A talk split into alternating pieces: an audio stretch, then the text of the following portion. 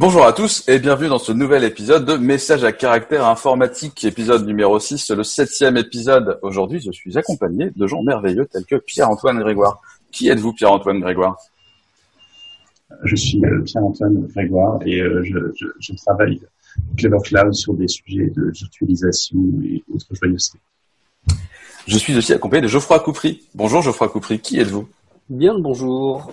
Alors, moi, chez Clever Cloud, je fais du Rust, euh, je fais du réseau, je fais euh, des outils pour les autres. Tu fais du fast, tu fais des trucs marrants. Ça. Je suis aussi accompagné de Alexandre Berthaud. Bonjour Alexandre Berthaud, qui êtes-vous? Bonjour tout le monde. Eh bien, je suis euh, dev chez Clever. Je bosse sur pas mal de choses différentes. Euh, je bosse beaucoup aussi sur tout ce qui est euh, base de données, stockage, etc. Right. Etc. Tu touches à tout. Oui. Euh... Et j'ai un chat super mignon derrière moi, c'est important. Alors, si vous entendez des bruits de trucs qui grattent dans des boîtes, c'est, c'est... ce sera de ma faute. Voilà. Euh, si vous entendez des bruits de klaxon, ce sera probablement de ma faute. Euh, service mesh. Ouais, toi aussi. Euh, ServiceMesh.io, euh, premier lien. Euh, ServiceMesh.io, c'est un site euh, générique qui se veut explicatif de euh, c'est quoi un service mesh? C'est une excellente question. Geoffroy Coupry, c'est quoi un service mesh? Alors, c'est un site générique, mais déjà c'est ça a été écrit par euh, l'un des cofondateurs de Linkerd, donc qui est, c'est semi-générique. Voilà. mais l'explication est quand même très bonne parce que bah, c'est quand même fait par des gens dont, dont c'est le taf. Euh, donc le concept du service mesh c'est sorti euh, dans les archis à conteneurs. Le problème c'était qu'on voulait euh, faire du service discovery pour savoir quel microservice peut causer auquel, à quel IP ils sont, etc. Pouvoir faire du load balancing, des retries, des choses comme ça. Et quand on a beaucoup de microservices, on se retrouve souvent à aller implémenter ça dans chaque microservice. Et c'est désagréable. Et l'idée, ça a été, euh, pourquoi est-ce qu'on shipperait pas à côté de chaque microservice un proxy qui lui va obtenir euh, régulièrement la nouvelle conf de quel service et où, va faire le load balancing, c'est-à-dire que le microservice cause au proxy, qui va se connecter au proxy d'un autre microservice, qui lui va retransmettre après la, la requête euh, à l'autre microservice. Et donc chaque proxy va faire euh, son load balancing de savoir euh, à qui il peut causer, va faire les retries, va gérer la, la, la connexion sécurisée, enfin, gérer pas mal de choses le, le renew Let's Encrypt, euh, par exemple. C'est ça. Mais en... utiliser Let's Encrypt. Il y, a, il y, a, un aspect qui est intéressant sur le sur le TLS justement, c'est qu'ils vont faire du, du, du mutual TLS, c'est-à-dire qu'il y a une authentification par certificat serveur. Donc on se connecte à un service, on, on, vérifie son certif, mais il y a aussi une authentification client. C'est-à-dire que le service qui se connecte va être euh, authentifié par l'autre aussi. Donc c'est plutôt cool niveau sécurité. C'est plus, plus réciproque. Voilà. C'est ça. Et euh, donc chez Linkerd, alors notamment Linkerd 2, en fait, c'est Linkerd c'était un projet en Scala. Et euh, à un moment, euh, ils ont racheté Buoyant, qui était une boîte de gens qui font du Rust, pour faire un proxy en Rust. Et euh, Linkerd 2 est en Rust, et donc du coup, euh, ils ont vu des gains de perf en faisant, en faisant ça. Euh, c'est un aspect que je trouve très intéressant. Chez Clevercloud, on a tendance à avoir tout qui passe par un proxy central. Mais euh, avec du service mesh comme ça, ils ont vu des gains, des gains de perf parce que le, le sidecar proxy, celui qui tourne à côté, à côté du service, connaît le réseau du point de vue du microservice. C'est-à-dire que si on veut causer un microservice qui est dans le même rack ou qui est dans un DC différent, la latence sera pas la même du tout. Et donc du coup, voire même euh, le, le, microservice, le, le, proxy va pouvoir reconnaître les pertes de connexion peut-être entre baies, entre entre services, entre entre data centers et rerouter intelligemment du point de vue de ce microservice. Donc du coup, ça ça fait une gestion très très fine du réseau et je trouve ça super intéressant. Ça, ça permet... Vas-y, excuse-moi. Ouais, ça permet des améliorations contextuelles et puis euh, et quelque part ça ça ouvre la porte à des optimes mais qui, qui restent sur un outil relativement générique c'est-à-dire qu'on dépend pas trop de l'implément tu, tu peux enfin faire du polyglotte sans trop trop trop trop te prendre la tête euh, oui. parce que bah, tu vois les gens qui te vendaient beaucoup d'architecture à, à, à, la Netflix OSS euh, c'était globalement que de la JVM parce qu'il fallait utiliser euh, toutes les briques Netflix, il y avait du Eureka, du, je me rappelle plus, enfin c'était Service Discovery, c'était. Istrix, non Istrix c'était pas de. Istrix, c'était, si c'était utilisé par eux, c'est pour le circuit breaking. Ouais. Donc c'était directement dans ton code, c'était pas dans un proxy à côté euh, ou euh, dans une API gateway parce que tu as beaucoup de gens qui font du circuit breaking là-dessus aussi à ce niveau-là. Et c'est toujours un peu compliqué de savoir qu'est-ce qui se situe où euh, dans une archi moderne quand tu as euh, plein de concepts comme ça qui ont été repris dans une gateway d'API, qui ont été repris dans un service mesh ou qui ont été intégrés à ton architecture parce que tu utilises des briques qui font que c'est possible. et donc tu avais Eureka pour la, je crois que c'était le serveur de config partagé euh, ou le truc de service discovery, je me rappelle jamais des noms. Enfin bref, il y a tous ces tous ces éléments là que tu peux retrouver dans un mesh avec un self proxy. Là, tu les mettais dans ton code avec euh, une base de données quelque part, genre etc ou des ou des choses comme ça. Et, euh, et c'est vrai que des fois, tu te dis, mais euh, quand est-ce qu'il faut utiliser euh, ça? Et dans l'article, ils disent bien, ils séparent bien, ils expliquent bien quand est-ce que tu as un intérêt à utiliser du mesh, du service mesh. Il y avait un intérêt d'ailleurs qui était sur organisationnel la, question était simple, c'est est-ce qu'on veut apprendre à tous ces développeurs à faire du load balancing, du retry, du TLS, etc. Ou est-ce que on considère que bah, s'ils ship un, un, service, bah, ce sera fait. Ce sera fait par l'archi qu'on a fait. Et j'ai vraiment eu des, des, gens qui m'ont dit, bah, on gagne du temps, de l'argent et de l'argumentation comme ça parce que bah, c'est là. Voilà, il n'y a pas besoin de se poser de questions. Euh, je pense que la question, elle se pose pas là, elle se pose euh, sur euh, toutes les décisions que ces, ces trucs-là te permettent de prendre. Est-ce qu'elles ont, est-ce qu'elles prennent racine dans un truc métier? Auquel cas, si c'est métier, ça va arriver dans ton code. Et du coup, ça devient plus intéressant d'intégrer ça côté code. Et si tu as un métier tout con qui aura aucun impact sur ton mesh et, ce que tu fais, bah ouais, autant shipper. transforme ça, transforme ça en infra. Quoi. Ouais, c'est ça. C'est la... quand est-ce que le métier vient creeper dans ton infra ou pas? Là, on est, on est pile sur la ligne fine entre les deux, quoi. C'est-à-dire que c'est le truc euh, qui est tangent. C'est, c'est quand même beaucoup plus côté infra, là. Hein. L'idée, c'est que tu as ton, ton service centralisé qui envoie la conf à tes, tes, tes services mesh. Après, effectivement, euh, ça permet de le gérer plus proprement. Parce que ton, ton dev pourra toujours dire, bah, en fait, pour ce service-là, on a besoin de telle ou telle option, mais parce que c'est ça, en fait. Tu vas avoir des politiques que tu peux appliquer par service. Mais ce sera quand même géré côté infra de façon centralisée. Alex, euh, un avis sur la question? Hmm. ah, Bonne question. Euh, L'article est sympathique, par contre, je trouve qu'il met un peu trop en avant que les côtés positifs. Moi, ce qui me fait flipper avec un truc comme ça, c'est quand il y a un problème, il euh, faut réussir à le cibler, en fait. Et c'est là où vraiment ça fait peur, un système comme ça. Ouais, assez verbeux côté réseau et c'est peut-être pour ça que le, le, le trend d'observability est arrivé après le trend. Ouais, je pense que tu as intérêt d'avoir vraiment euh, tout ce qu'il faut au niveau log et monitoring pour réussir à repérer les problèmes quand tu as quelque chose comme ça. Ça a été d'ailleurs la, la, plupart des, des approches de, de, logging, de recueil de métriques et, et d'agrégation en partant d'un point unique où tu mets des identifiants qui permettent de faire de la corrélation entre tous les calls pour retrouver l'arbre de call euh, viennent de ça en fait. À moment où tu as décomposé euh, ces appels-là, bon, c'est pas spécialement nouveau à l'approche euh, microservice. En revanche, euh, la manière de le faire et le mode de déploiement et ainsi de suite et les outils sont différents. c'est ce que tu disais tout à l'heure, c'est centralisé, c'est industrialisé. Et, tu peux quand même coller un APM sur ton service mesh et regarder un peu ce qui se passe. Quoi, donc. Ça ship pas directement avec du Prometheus, euh, genre à côté ou une connerie comme ça. c'est bah, ce que c'est le rôle de ton, de ton mesh de récupérer justement les logs et les métriques et, et, l'avantage du sidecar des fois c'est que c'est aussi lui qui peut les envoyer. Alors pas tout le temps, mais. Mm.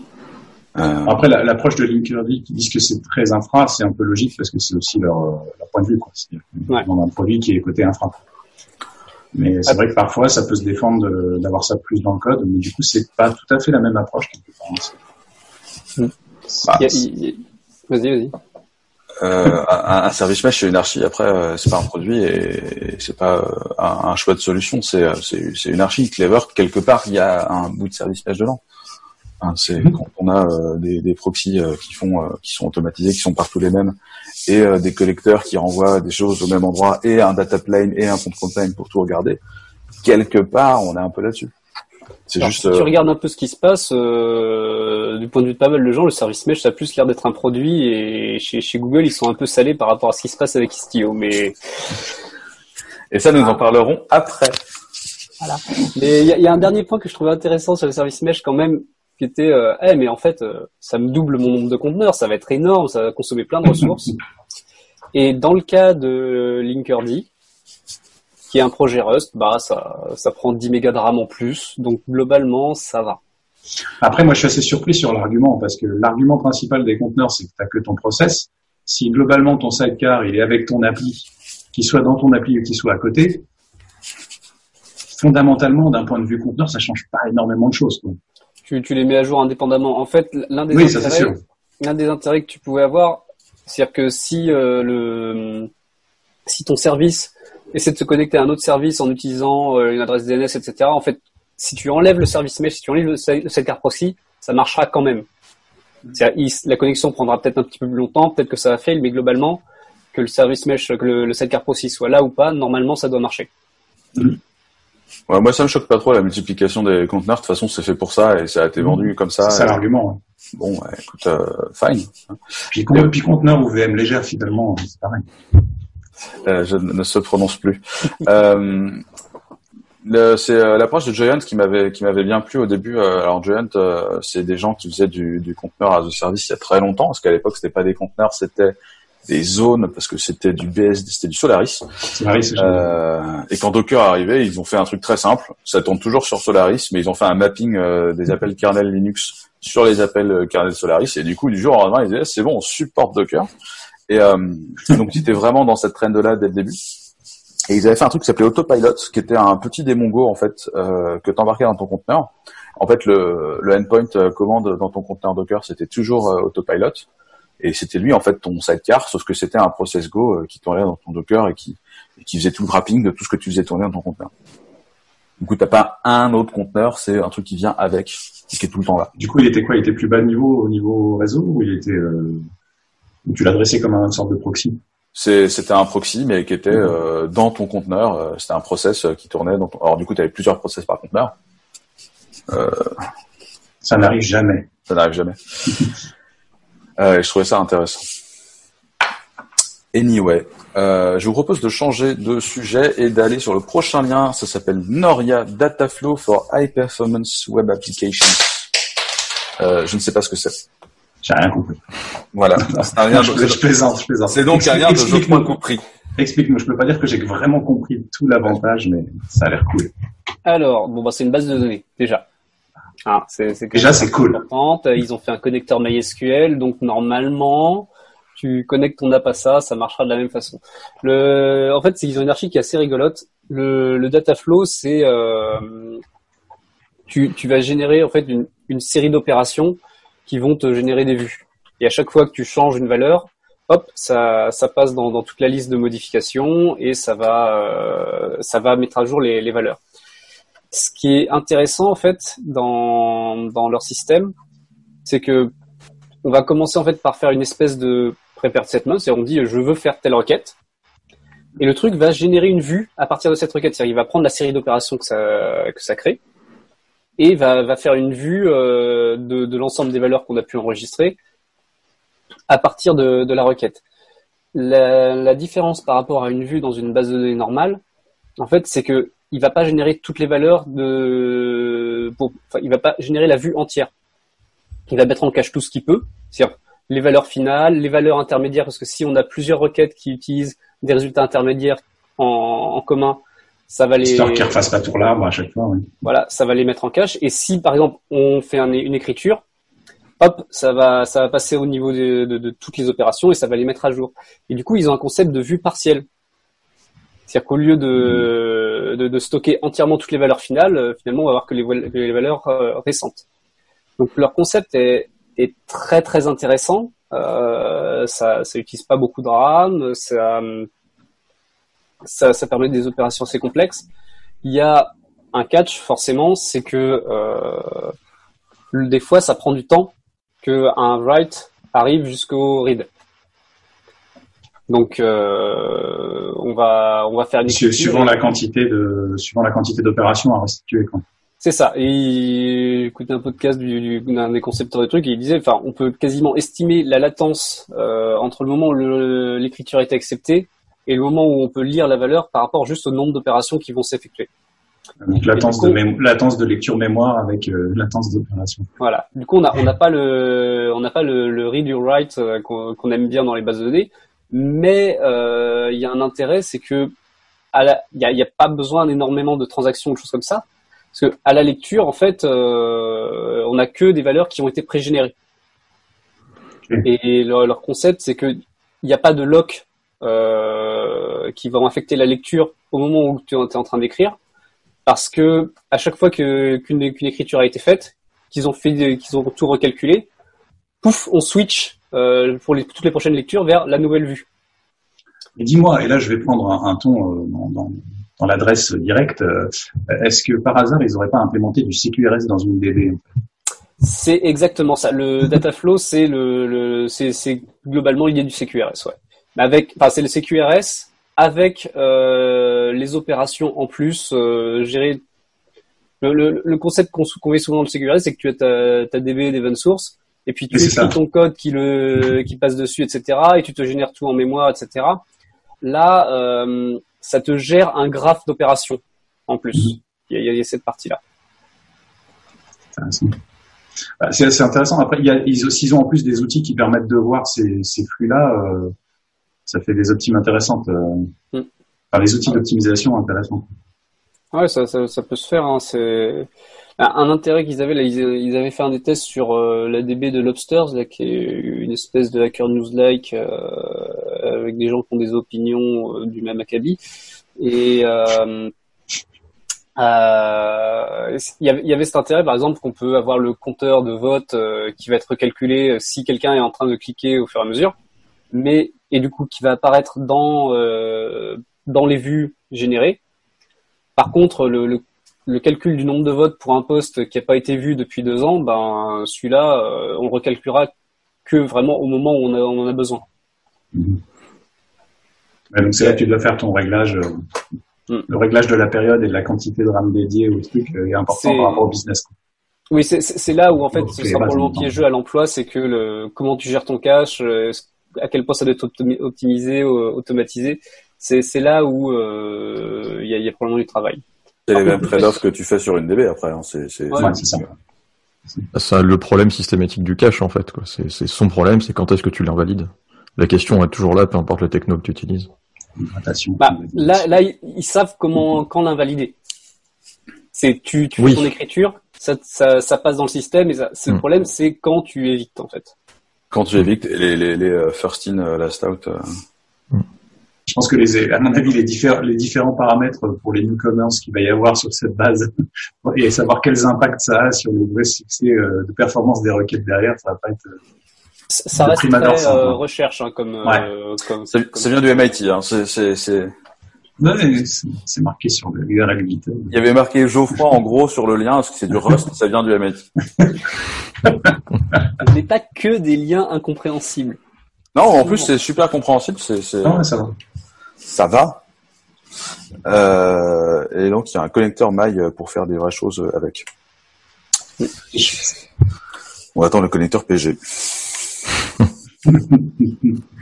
Quelqu'un va faire un forum. Ça marche avec Maria, ça marche avec MariaDB, c'est la question. Euh, nous, c'est du Percona, je crois. C'est du Percona, ouais. ouais. Alors, euh, on reste dans la data. Euh, là, on va dans la grosse, grosse data, euh, puisque c'est un lien sur euh, Wikimedia. Il y a un nouveau projet qui s'appelle le Abstract Wikipedia, et c'est un lien de Alexandre Berthaud. Absolument. Ouais, on reste dans la data, mais c'est un peu moins technique. Enfin, un peu moins technique relativement. Le résultat ne le sera pas trop. L'idée de ce projet-là, c'est bien un projet pour l'instant, il n'y a rien de, nouveau qui est sorti pour l'instant, c'est de se baser sur en fait la base graphe de Wikipédia qui s'appelle Wikidata. En fait, dans Wikipédia, chaque élément est lié à d'autres éléments. Et donc on retrouve des pages même qui représentent des dates où on a une page humain, enfin des trucs vraiment très très basiques. Et euh, là l'idée c'est vraiment de pouvoir euh, écrire entre guillemets un article euh, juste en décrivant ces relations avec d'autres éléments dans la base Wikidata, euh, juste en établissant les faits en fait, sans les rédiger, Et donc l'idée de Abstract Wikipédia derrière, c'est de pouvoir générer des articles vraiment lisibles à partir de ces infos-là dans différentes langues, dans le but de réduire les différences entre les différentes euh, versions de Wikipédia. Il y a beaucoup plus d'articles dans le Wikipédia anglais que dans le Wikipédia français, et même encore pire dans d'autres langues. Voilà, c'est l'idée. Après, euh, dans combien de temps ce sera vraiment utilisable et est-ce que ce sera vraiment utilisable un jour, on ne sait pas. Mais l'idée est là et c'est voilà l'article intéressant à lire. Voilà, voilà. Et je vous invite aussi à aller voir du coup euh, wikidata.org, qui est du coup bah, la version vraiment juste data des articles Wikipédia. Et c'est assez marrant à voir. genre tu vas sur la page d'une personne, tu vas vraiment voir le truc, genre c'est lié à humain. C'est assez particulier. C'est intéressant de, de, se balader dans un graphe d'entité comme ça. Mm c'est cool et c'est un peu flippant de se dire que ça va vraiment résulter sur quelque chose de lisible et de. Ouais, c'est la partie. je suis vraiment curieux de voir ce que ça va donner derrière. Avec les nuances qu'il y a déjà sur les langues. Après, bon, les façon, c'est vertigineux là-dessus, hein, sur mm. les petites traductions notamment. Mais euh, c'est assez, assez vertigineux, je trouve. C'est l'article finit par. Euh, on reconnaît que Abstract Wikipédia c'est ambitieux mais nous reconnaissons aussi son potentiel. Venez nous aider dans ces chemins non explorés. Bah, là, où ça peut être plus, alors après moi, là où je trouve ça un peu flippant, c'est que comme dans tout travail entre guillemets encyclopédique, hein, même si Wikipédia c'est pas non plus une encyclopédie à proprement parler, mais disons qu'il y a un travail éditorial, il y a un truc de fou, euh, qui, qui soit fait sur un graphe plutôt que sur du texte, c'est une chose. Mais euh, par contre, je vois beaucoup plus de potentiel euh, moins équivoque sur euh, sur de la documentation. si tu fais de la pure documentation et que tu veux pouvoir traduire quelque chose, pouvoir l'exprimer dans un dans un graphe structuré et te dire que tu vas avoir une traduction à peu près, à dire qui, qui cause pas polémique de fou, quoi. C'est-à-dire que entre la doc d'un produit dans une langue ou dans une autre, c'est pas, pas dingo, quoi. C'est-à-dire que les, gens vont moins argumenter parce que le, le texte aurait été généré par l'algorithme. je sais pas. Je, suis pas sûr justement. Si t'as pas l'opportunité de pouvoir rééditer. Euh, je, suis probablement mauvaise langue, mais on va voir probablement à un moment quelqu'un qui vient avec un article. Les faits sont extrêmes et la, personne a écrit son article. Et puis, euh, genre, t'as quelqu'un qui poste un diff. Euh, bon, voilà comment l'algorithme l'aurait réécrit. Donc, faut que tu réécrives comme ça. Et là, c'est appliqué automatiquement sur tous les, sur tous les graphes. Bah après, vu vu que ils ont généralement envie que tous les tous les articles soient écrits grosso modo de la même manière, ça, ça a du sens aussi. Ah, connaissant le fonctionnement de Wikipédia jusque-là, il y a des chances que tout bien, si c'est généré et que ça n'a pas été retravaillé derrière, ce sera, il y aura un bandeau disant euh, article généré automatiquement depuis euh, hmm. la source de la version machin. Mais enfin, après, la démarche techniquement est intéressante. Quoi. Générer du contenu textuel sur base d'un graphe, sans doute pas inédit, mais je trouve ça intéressant. Yvan, pour de la doc, euh, où tu es censé faire des textes très très simples, euh, sans superlatif, euh, des choses très to the point. Si tu arrivais à exprimer une doc comme ça, ça pourrait être assez génial. Après, je pense que ça permettrait de faire des docs qui permettent de décrire quelque chose, mais par contre, pour expliquer comment utiliser quelque chose à partir de données en graphe, ça me semble plus compliqué. Oh, si, si tu génères de l'UML, ça va très bien se passer. ça, va dépendre des cas. Par exemple, excusez-moi, on avait dit pas de grossièreté. Sur, tout ce qui est fait historique, euh, tant que tu, ça rentre pas dans les détails des anecdotes, c'est-à-dire la partie, euh, la personne est née à tel endroit, a vécu à tel endroit, etc. Tout ça, ça, ça se génère. Après, qu'est-ce que la personne a fait de sa vie, le contexte, etc. Ça serait, ça s'écrira à la main. De la même manière, les articles mathématiques euh, sur Wikipédia auraient besoin d'un petit peu d'édition parce que pour l'instant, tu as l'impression qu'ils sont générés il n'explique rien. Hmm. Et, euh, parce que on peut te sortir les équations comme ça, puis euh, voilà ce que tu mets en entrée, voilà ce que tu mets en sortie. La logique derrière, d'où vient la théorie, etc. Par contre, ça, c'est des choses qui sont intéressantes à apprendre aussi. Et dans chaque domaine, tu auras ça. Hein, surtout les articles d'ingénierie aussi. Générer un contenu didactique, c'est pas, c'est pas anodin. puis le contexte de la langue est vachement important. C'est ça. Est-ce que tu as une langue très épurée, très soutenue, pas soutenue Enfin voilà, c'est compliqué, compliqué. Euh, restons dans les fondations euh, et, euh, le lien suivant, c'est la création d'une nouvelle fondation open source qui s'appelle Open Usage Commons, qui était faite exclusivement, enfin exclusivement. Dans les gens qui travaillent et qui ont un job, il y a que des Googlers ou des Zooglers, donc des ex-Googlers, et des académiciens. Moi, je connaissais pas... cet acronyme. pardon. Alors quand tu vois Xoogler euh, sur Twitter, si tu vois Xoogler, c'est un truc admis, c'est un ex Google. Eh ben, je l'avais pas vu encore. Il y a une diaspora de Zoogler et ils ont un réseau et ils s'entendent bien et ils font des trucs ensemble et tout ça. Bref, du soft et, euh, et ils ont annoncé euh, Open Usage Common et euh, donc c'est une nouvelle fondation pour la gestion de la trademark open source. Et on insiste fortement sur Google parce qu'en fait les trois premiers projets dans cette fondation, déjà il y a Istio dont on parlait tout à l'heure, qui était quand même censé arriver dans la CNCF ou qui était déjà dans la CNCF, je ne sais plus, euh, qui est donc un projet c'est possible. plutôt Google. Euh, tu as Angular, qui est un projet complètement Google, et tu as Gerrit Code Review. Alors eux, je sais pas ce qu'ils foutent là, je sais pas qui le fait, mais ils sont là. C'est peut-être euh, la wildcard euh, neutralité. Tiens, mais euh, mais bon, t'as quand même Istio et Angular quoi. Gerrit, c'est un truc qui est à la fondation Eclipse déjà mais c'est pas une fondation. Euh, euh, est utilisé par Google, en fait. C'est ça aussi le truc qui fait que c'est là, je pense. Probablement. Euh, tous les projets. Euh, je pense qu'il doit y avoir pas mal de contributeurs de Google dessus. Ouais. Aussi. Après, qu'ils commencent, que les personnes qui, qui ont proposé ce truc-là commencent par leur propre projet, c'est pas choquant en soi, ça dénie pas l'idée. Après, ça vient pas de nulle part non plus. Non, alors c'est c'est c'est logique. Après, t'as pas mal de gens qui sont un peu un peu fébrile, euh, parce que tu as beaucoup de questions de gouvernance en ce moment dans le monde Kubernetes, vu que c'est un projet Google, mais euh, c'est un projet euh, Google, Red Hat, IBM, euh, enfin il y a tout le monde dessus maintenant, quoi. et donc tu as IBM qui a écrit un autre article en disant Istio Google Open Usage Common, nous ne sommes pas d'accord. Le but original de ce projet été que tout finisse, trademark y compris, dans la CNCF, donc la cloud native, je sais plus quoi.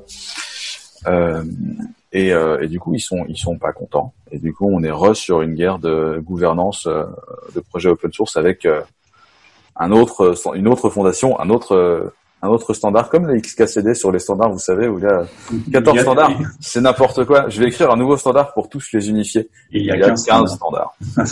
euh, bon, bah, les fondations, c'est pareil. Les fondations, euh, on te présente une fondation, mais en fait, elle dépend d'une autre, etc.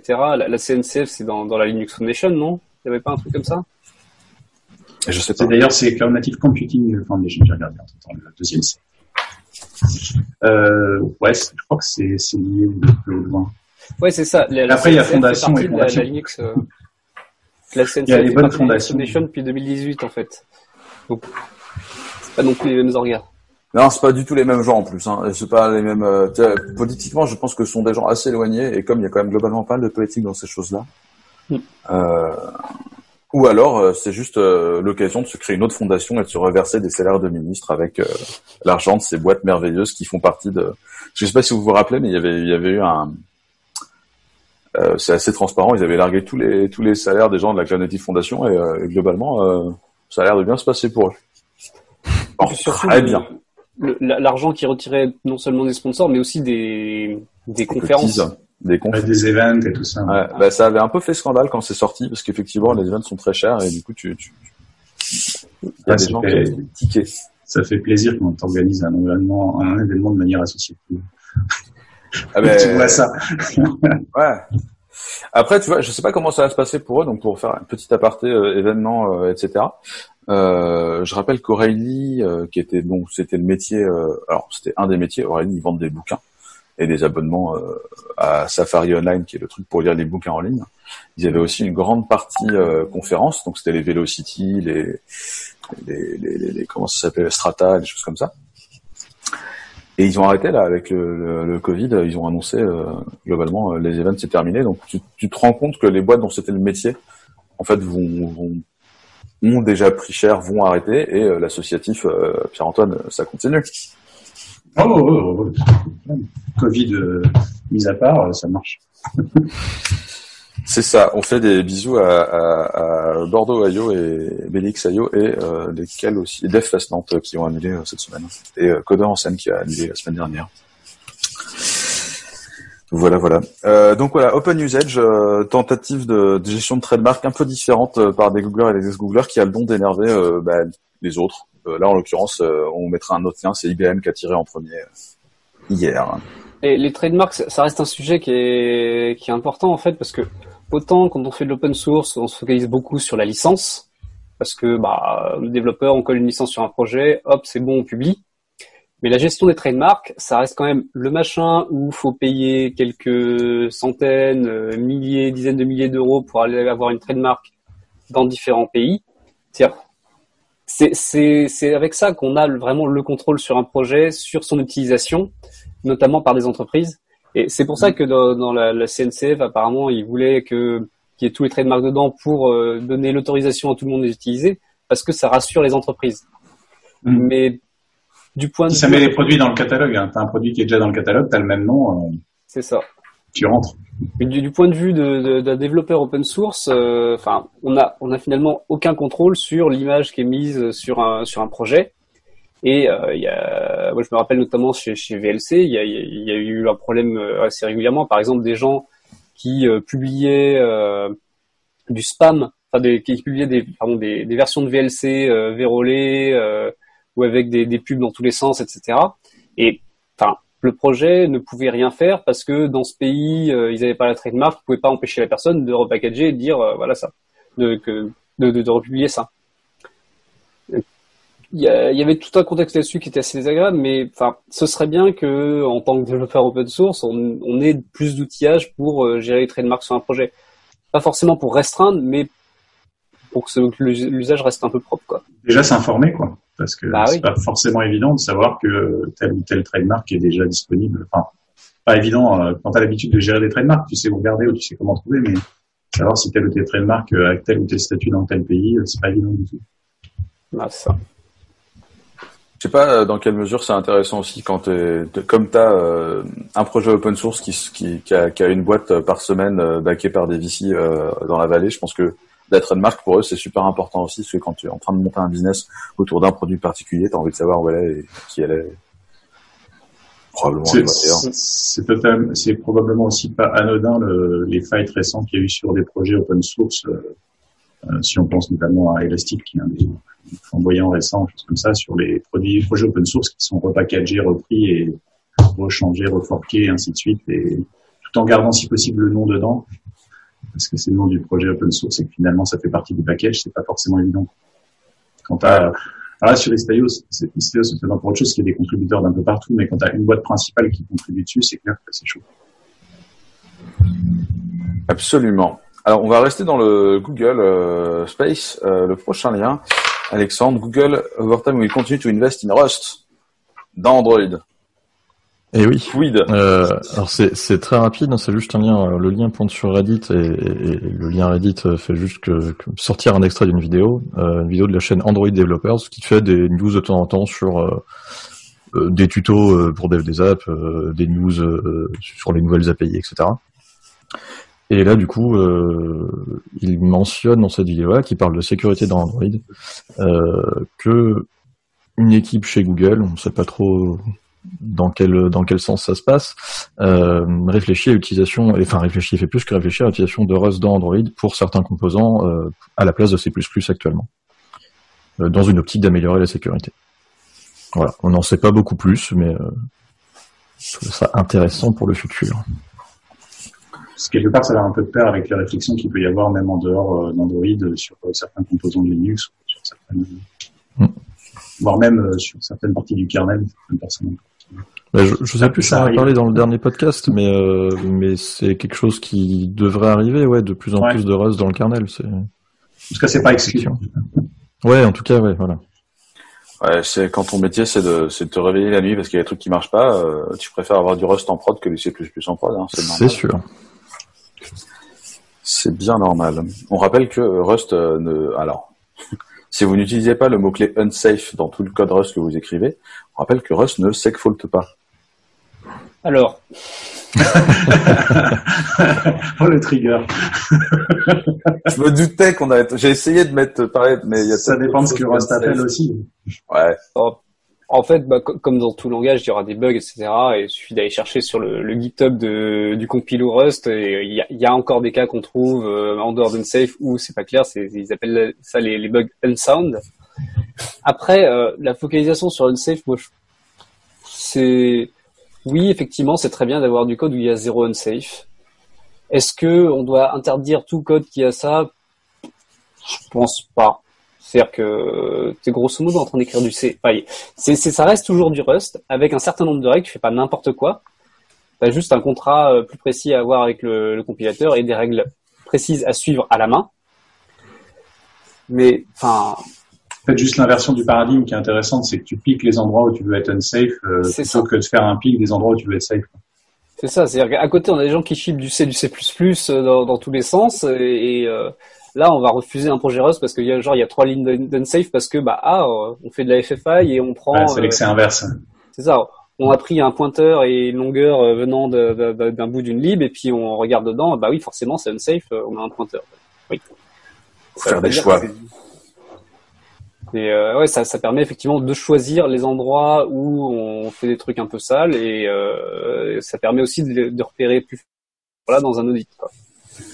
Moi, ça me fait, ça, ça va paraître bizarre comme analogie, mais ça me fait penser au même problème que les sous GPL en fait. Quelque part, c'est le côté puriste du truc où tu dis ouais, il faut absolument que ce soit pas unsafe. Bah, du coup, ça va pas aider forcément ni à l'intégration ni à la contribution euh, dans tous les cas, quoi. Euh, si c'est pour finir à avoir un projet aussi utilisé que Herd, euh, on n'est pas obligé. C'était gratuit. C'est un peu gratuit, mais ça, ça reste pas faux. Pardon, Geoffroy on, aime bien les débats de puristes comme ça dans la, dans la communauté Rust. Il y a des sujets où, euh, qui reviennent très très très régulièrement. Tu as le unsafe, tu as le nombre de dépendances et, à chaque fois on est parti pour, pour, pour, deux semaines sur le sujet. Quoi. En compte, on pourrait en être Rust si ça débat. oui, oui, oui. Et donc, euh, on va rester dans le Rust euh, avec, euh, avec, deux liens, un vers deux liens, un qui explique un peu ce projet et un article vers le projet sur GitHub qui est AVML, un projet en Rust qui s'appelle Acquire Volatile Memory for Linux. C'est quoi? Bonne question. je vais parler du projet déjà en lui-même. c'est donc une annonce de Microsoft. L'idée de ce truc-là, de projet Freta, c'est euh, d'analyser ce qui se passe sur une VM, mais pas en faisant tourner un agent sur la VM qui va analyser le comportement de ce qui tourne dessus, etc., mais en prenant une copie complète de la RAM et l'analyser pour l'analyser derrière. Euh, voilà, donc une, idée assez sympathique euh, qui évidemment vont garder pour eux pour Azure, mais une partie de ce qu'ils font, et du coup entre autres la partie copie de la RAM, est open source et c'est fait en Rust et ça s'appelle AVML. Donc c'est un tool euh, qui, qui, est capable de choper toute la RAM euh, d'une VM en mode en mode snapshot. Et, voilà pour le, forward derrière. Euh, alors eux de base c'est fait pour être envoyé sur Azure mais on peut l'envoyer n'importe où. Et après bah on l'analyse comme on peut. Alors là c'est le problème c'est que cette partie-là a priori ils vont la garder pour eux. Mais hmm. mais l'idée était intéressante. Ah bah, ça l'article est assez en détail sur le L'article est assez en détail sur le bah, pourquoi ils font ça, dans quel but, etc. Et c'est assez intéressant à lire. Je vous encourage à aller voir ça. Oh, tu peux, tu peux cloner et allumer ton D-Trace et aller regarder ce qui se passe avec ton D-Trace dans un truc que tu as cloné quelque part. Ouais, c'est un peu l'idée, ouais. ouais. C'est beau. C'est chouette. Euh, on va changer un peu, mais pas complètement de sujet. Euh, on part dans le, dans les histoires de rachat et de cloud. On a parlé de Kubernetes tout à l'heure, euh, d'Istio, on a parlé des problèmes de trademark, on a parlé de ces choses-là. Et donc, euh, SUSE, ou OpenSUSE, je me rappelle jamais comment il s'appelle, qui a quand même globalement SUSE, euh, qui a changé de de groupe. au début, c'était chez Novell, ça a été racheté trois quatre fois depuis, qui est donc une boîte européenne de soft qui mhm. à la base éditait une distribution Linux, a, acheté euh, Rancher. Rancher, euh, les mecs qui font, euh, alors qui faisaient Rancher, qui était un des premiers orchestrateurs Docker super simple à utiliser avant Kubernetes, et qui, comme tout le monde, sont sautés dans le wagon Cube en faisant plus simple, plus intégré, plus mieux. Enfin, c'est vraiment agréable à utiliser. Et c'est assez compact Rancher. Bah ouais, ils ont sorti K3S, qui est la version vraiment compacté euh, de Kubernetes. Euh, Pierre-Antoine Grégoire, vous avez posté le lien aussi. moi, je, trouve, je, trouvais le parallèle intéressant hein, parce que historiquement, euh, pour avoir vu chez, plusieurs de mes clients historiques euh, Novell adressait les clients de Red Hat et Red Hat adressait les clients de Novell. Le parallèle entre ça, entre Red Hat et l'acquisition notamment de CoreOS et euh, Suze qui table sur un assez assez symétrique quelque part euh, dans, l'approche, c'est de prendre des acteurs, essayer de récupérer les derniers acteurs corps entre guillemets qui sont pas encore intégrés chez un des concurrents. Euh, pour pouvoir aussi fournir quelque chose dans Suze hein, qui, qui est un peu inédit et pas dépendant de la roadmap des autres. J'imagine en tout cas. Euh, même si bon, quand on parle de Kubernetes, dire que c'est pas dépendant de la roadmap des autres, euh, vu qu'il y a un tronc commun, c'est un peu difficile de le dire. Mais euh, là, j'avoue que pour le coup, j'ai pas creusé plus le sujet, mais je trouvais ça assez intéressant comme mouvement. Euh, et euh, enfin, c'est arrivé hier, hein, la news est hier soir, je crois, euh, au moment où on enregistre, bien sûr. Et voilà, je n'ai pas énormément plus à dire là-dessus. Mais c'est intéressant de suivre où vont les différentes solutions pour les gens qui utilisent Rancher, de savoir que bah, le support sur SUSE va être pas mal mis en avant, que, et que peut-être sur d'autres distros, ça va venir un peu en conflit avec les autres solutions de ce type. Ça va être peut-être moins disponible sur d'autres distros. Ouais, j'ai l'impression que K3S avait un peu le vent en poupe. Alors peut-être que j'ai un effet de bulle dans ma timeline Twitter parce qu'il y a Philippe Charrière dedans, mais j'avais l'impression que K3S était en train de c'est pas exclu. Bah, là où c'est intéressant, c'est qu'après SUSE, ils sont pas trop, euh, historiquement, ils n'ont pas une approche fermée, donc genre, il y aura, euh, il va y avoir un 4S qui tourne que sur ou, que, ou optimisé à 100%, et en général, ils, ont une bonne intégration entre ce qu'ils fournissent. J'avoue que chaque fois que je suis pas grand utilisateur de SUSE, mais chaque fois que j'ai utilisé, j'ai pas trouvé l'expérience désagréable, euh, sans la creuser de fou. Euh, ils ont une bonne intégration de leurs outils, donc ça, je pense que pour les gens qui utilisent SUSE ou OpenSUSE, ce sera intéressant. Euh, mais euh, c'est bien que le projet, en plus, qui était plutôt un projet de bonne qualité, Rancher, se, se trouve là. C'est plutôt pas mal. Right. Euh, Geoffroy, Alex, euh, un avis Un commentaire Pas de commentaire. Non, plus. Euh... Pas de commentaire. Eh bien, moving on. Euh, on était sur SUSE, on passe chez Fedora. Fedora, euh, se demandent s'ils vont pas utiliser ButterFS comme file system par défaut. Euh, c'est chaud, moi je pensais qu'il y avait que XT4 qui était à peu près euh, euh, euh stable et que ButterFS c'était pour jouer. Alors, alors après sur ouais, c'était plus sur le là c'était sur ButterFS, mais après c'est le là c'est le contexte. moi j'ai longtemps et j'utilise encore plein de contextes et Là, c'est la prochaine version, donc il y en a une tous les six mois à peu près, la 32, là, ils considèrent ça. Apparemment, ça fait quelques releases qu'ils ont, euh, ils ont ça dans les options de partitioning et de l'utilisation de file system, euh, d'utiliser BetterFS, ils ont des retours plutôt positifs. Alors, je pense que c'est un truc qui euh, peut faire probablement hurler euh, les, les sysadmins fans de ZFS parce que ZFS est plus stable, a plus de fonctionnalités, choses comme ça. Maintenant, pour un end user sur un desktop, parce que là, on parle des desktops. Hein. Euh, Fedora, c'est sur Fedora desktop. Hein, c'est pas le petit serveur, a priori. Euh, pour un desktop, je pense que BetterFS, le peu, le peu de, le peu d'interaction que vu est plus, c'est plus facile de prime abord. Ça demande moins d'intervention sur le bas niveau et de comprendre comment ça marche derrière. Et du coup, on s'embête moins à se dire mince, euh, notamment pour les newcomers, euh, oui, euh, j'ai ma partition route qui a saturé ou ma partition home qui a, qui a bloqué tout. Enfin voilà, c'est vu que c'est un peu des, un système de base communicant, pour le dire vulgairement, euh, c'est assez intéressant. Je sais pas si vous avez déjà vous euh, une expérience de BetterFS ou un avis sur BetterFS ZFS là-dessus. Il faudrait il faudrait avoir Marc-Antoine avec nous, euh, Marc-Antoine Perrenou qui utilise BetterFS depuis des années maintenant. Euh, mais il a commencé à s'en servir même quand c'était encore vraiment pas frais quoi. Et je crois qu'il a eu un problème une fois, mais il y a des années. Depuis, il se tourne bien. On est très content. Et euh, bon, moi, le, le, retour que j'en avais, en effet, c'est que il y a plein de gens qui l'utilisaient. La plupart des sysadmins qui l'utilisaient euh, étaient plutôt dans le mode euh, en regret de ZFS et attendaient que ZFS arrive sur Linux, en gros. Et euh, c'est souvent des, c'est souvent ça. C'était des gens comme comme ils n'avaient pas encore ZFS, ils utilisaient BetterFS. Euh, globalement, et je parle pas de Marc en particulier, globalement, les gens qui étaient qui ont, commencé sur BetterFS ou qui ont utilisé ça dès le départ. Il n'y en a pas beaucoup. Et euh, je trouvais l'approche assez, euh, assez pilotée. Mais apparemment, il semblerait que sur OpenSUSE, ce soit passé à BetterFS par défaut. En fait, j'ai vu ça en lisant hier soir. Donc, c'est pas non plus complètement inédit. Voilà. en tout cas, c'est un système à regarder parce que si vraiment ils le mettent, comme Fedora est quand même assez répandu, et que surtout Fedora est surtout souvent un, une, un, côté investigation pour les futures versions de, sur Red Hat ou CentOS, quelque chose comme ça.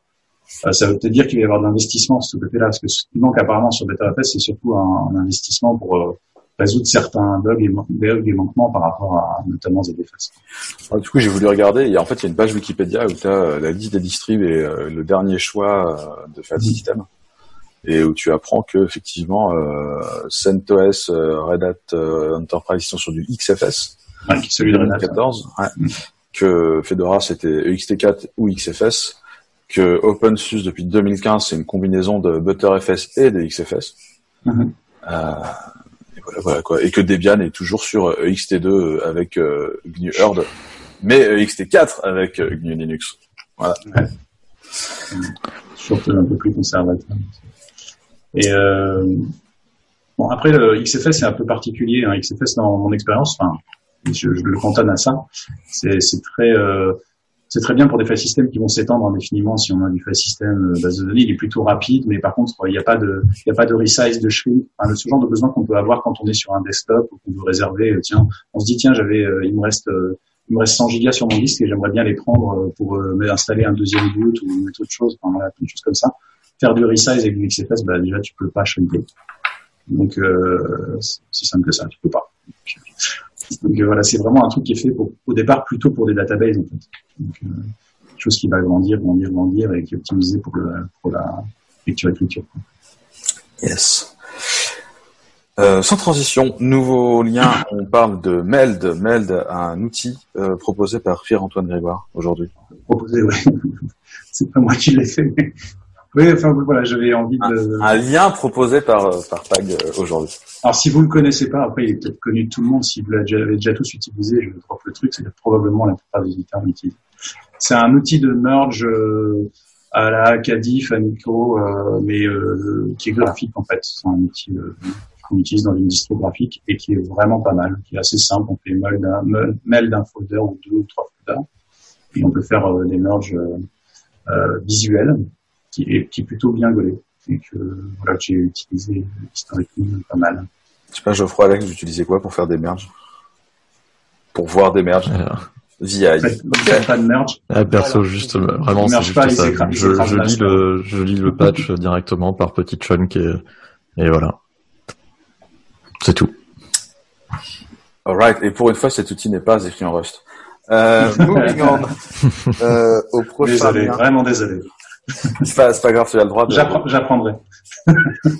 euh, H266 VVC. Euh, Qu'est-ce que c'est que ça? Alors H266, euh, il y avait 264, moi je m'étais arrêté là.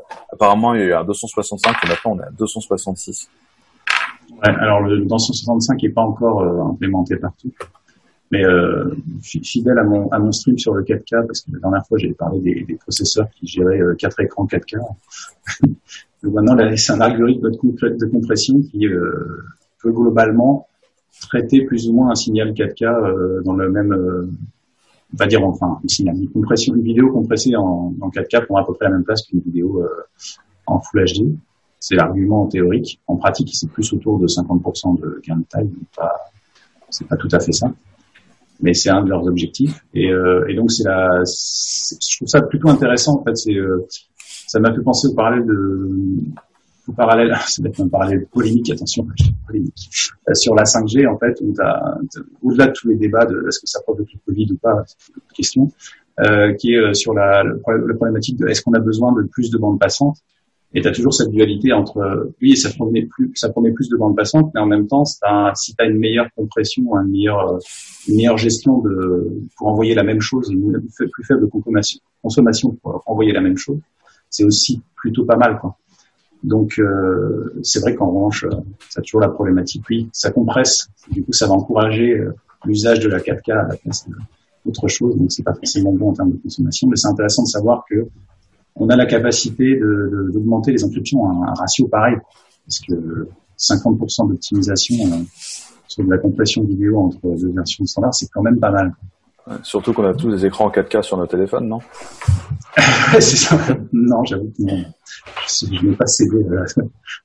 J'ai plus, plus les yeux pour peut-être. Ah, potentiellement, ça va, ça va aussi apporter des, des, améliorations à plus petite résolution. Hein. Mais ce qui est intéressant, ce que tu dis, c'est euh, est-ce que c'est bien euh, de, de, pouvoir tout d'un coup euh, mieux optimiser? Moi, ça me fait penser. J'ai plus le nom de ce principe-là, mais en gros, si, si tu rends quelque chose de plus, plus rends quelque chose de plus efficace, par exemple, tu as une voiture qui consomme moins d'essence. Mm-hmm. Bah le, le résultat, ça va pas être moins de consommation d'essence en général, ça peut être beaucoup plus parce que bah ça devient beaucoup plus intéressant d'utiliser la voiture. plus ubiquitaire, hein, c'est ça. C'est ça. Et du coup, bah euh, bon, effectivement, les, 4K, euh, on n'a pas forcément tout de suite, mais si ça devient cohérent et facile de faire du 4K euh, en, streaming, on risque d'avoir des plus de gens qui vont avoir envie d'acheter des bons écrans et plus de fournisseurs de télé et autres qui vont pousser pousser là-dessus quoi c'est un peu comme l'optimisme des jeux sur les consoles. Est-ce que c'est intéressant d'avoir une nouvelle génération de consoles et que les jeux soient optimisés pour la précédente, en fait? Toujours, toujours problématique. C'est que les gens vont jeter l'ancienne. Oh, j'ai jamais euh, une console.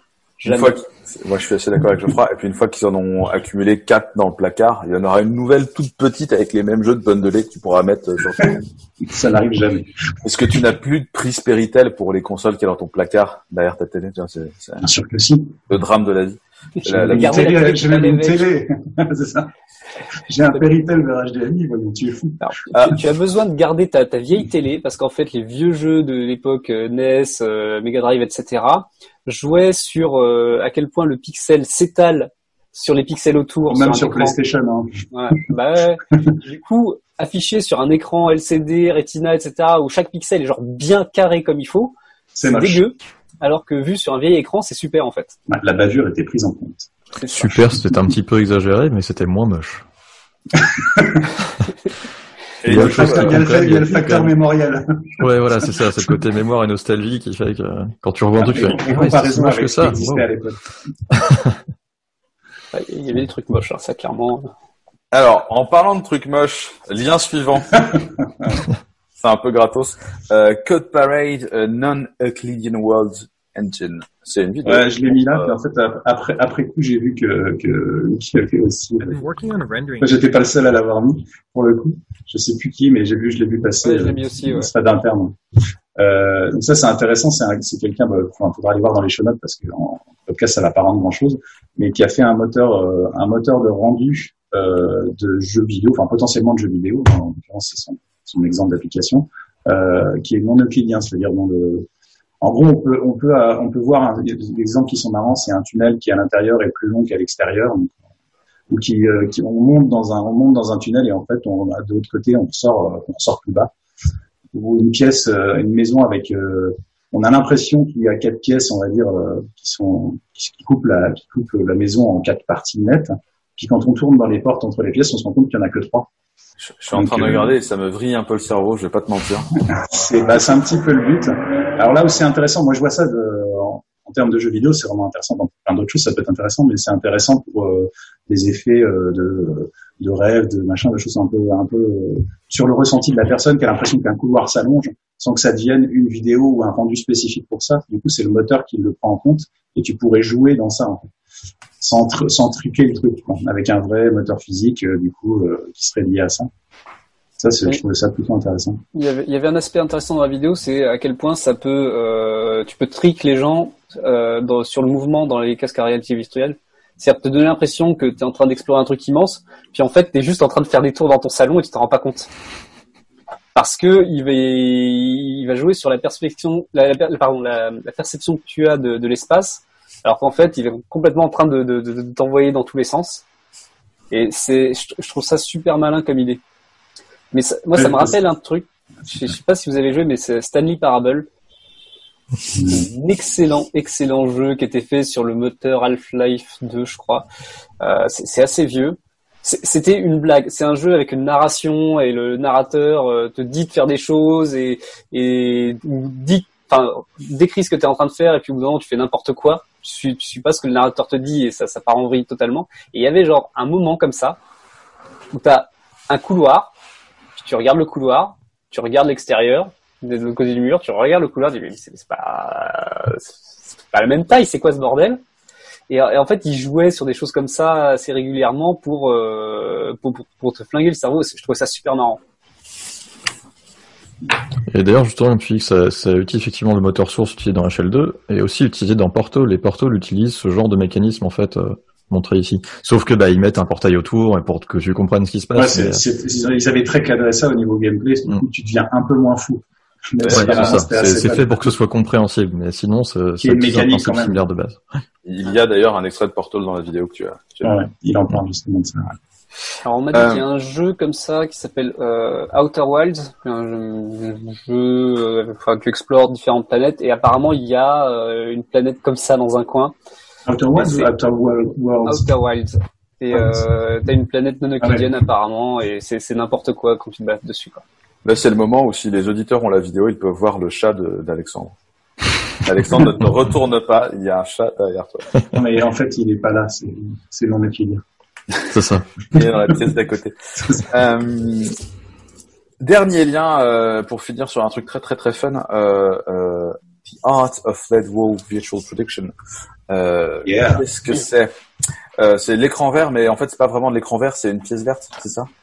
Non, c'est au lieu d'avoir une pièce qui est couverte de, de, de, de, verre et sur laquelle on va coller la vidéo en post-prod, bah en fait, euh, tu as une pièce qui est pleine d'écrans de LED et tu projettes ton décor dessus et les acteurs jouent dans cette pièce.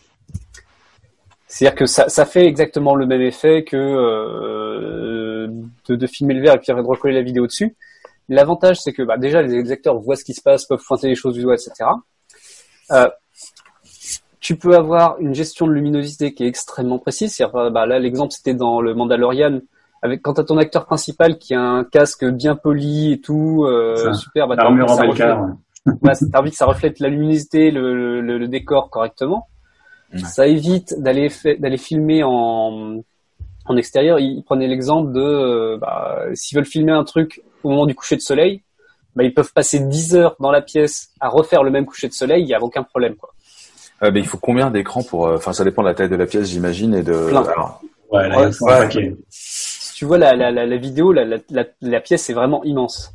Mais c'est super intéressant parce qu'ils peuvent. Là, c'est Disney, ils ont les moyens. Ah ouais. Ils peuvent, ils peuvent changer le décor au fur et à mesure. Euh, genre, tiens, ils, ils montrent l'exemple, quelqu'un avait sa tablette et euh, déplaçait une montagne et tu voyais en temps réel dans, sur les écrans la, la montagne changer de place. Et là, là, là où c'est sur le flux, sur, sur les flux Reddit des éclairagistes, il y a, il y a des gens qui se sont petits suicidés. Ça, ça clairement. c'est tout mon travail qui va. Moi, je pense pas que leur travail va disparaître parce que ça ah, coûte vachement plus cher de faire ça que un écran ah, si, Non, si t'as pas besoin de déplacer les gens, du coup, c'est, tu déplaces les coups oui. à endroit, mais. Euh, il y a, il y a encore, de, il y a encore du travail sur la, lumière et tout ça autour. Hein. Ça, ouais, clairement. Euh, on voit bien qu'il y a le matos. Enfin, ça, ça, reste quand même beaucoup de gens qui bossent dessus. Mais moi, je trouvais un aspect intéressant, c'est que ça, ça s'est inspiré du jeu vidéo. C'est-à-dire que le, il y a un renderer quelque part qui connaît la position exacte de la caméra et va changer le décor en fonction de où se place la caméra, comme euh, on ferait avec euh, du rendering 3D euh, dans un jeu, en, gérant les effets de parallaxe et des choses comme ça. En fait, c'est vraiment super, super malin. Ouais, c'est ça la partie difficile sur le plan fixe, tu peux déjà faire plus ou moins la même chose. Mm. Énormément de boulot. Ok, euh, eh bien, euh, merci à tous. Euh, c'est l'heure de choix musical euh, de la fin de podcast. Euh, je suis euh, de 1 à 5, Pierre-Antoine de 6 à 10, puis Géal de, le, de jusqu'à 15, et ensuite Alex jusqu'à 20. Et j'ai fait, j'ai fait deux, c'est moi, c'est triste. qui veut me poser des questions sur ce que j'ai choisi? C'est pas moi, euh, bah c'est, Qu'est-ce que tu as choisi? Déjà, Alors, je pas le titre. Euh, euh, ça s'appelle euh, Patron et la chanson s'appelle Very Bad Boy. et Patron, c'est le, c'est un groupe que j'aime bien parce que le chanteur avait un autre groupe que j'aimais beaucoup qui s'appelait Loading Data, un groupe de stoner français. Donc c'est là, c'est très rock'n'roll il a, une, il, a, il a un peu une voix comme ça et, euh, et, il a tendance à chanter un peu comme Elvis. Et euh, moi, je trouve ça très smooth, à la fois très rock. Et euh, tout le reste de l'album est assez fun. Il y a des trucs un peu disco, il y a des trucs un peu. Ouais, il tente des trucs. Et euh, ça passe plutôt bien. Euh, puis ça a été produit par un mec que j'aime bien, qui s'appelle Alain Johannes, qui a produit euh, des albums avec pour Queen of the Stone Age et, et tous ces gens-là, les Desert Sessions. J'allais dire, de prime abord, ça c'est. Ah complètement ouais. C'est c'est bah t'as sur un des morceaux t'as Joey Castillo qui est le batteur de alors c'est un des anciens batteurs de Stone je crois. Enfin c'est vraiment toute cette bande là de de, de, de gens de Desert Rock Session qui tournent autour de de Josh Homme et tout ça. Et c'est assez fun. Voilà. Eh bien, euh, merci euh, aux auditeurs, merci à vous. Et on se voit la semaine, on s'entend la semaine prochaine. Passez une bonne journée où que vous soyez. Ciao. Absolument.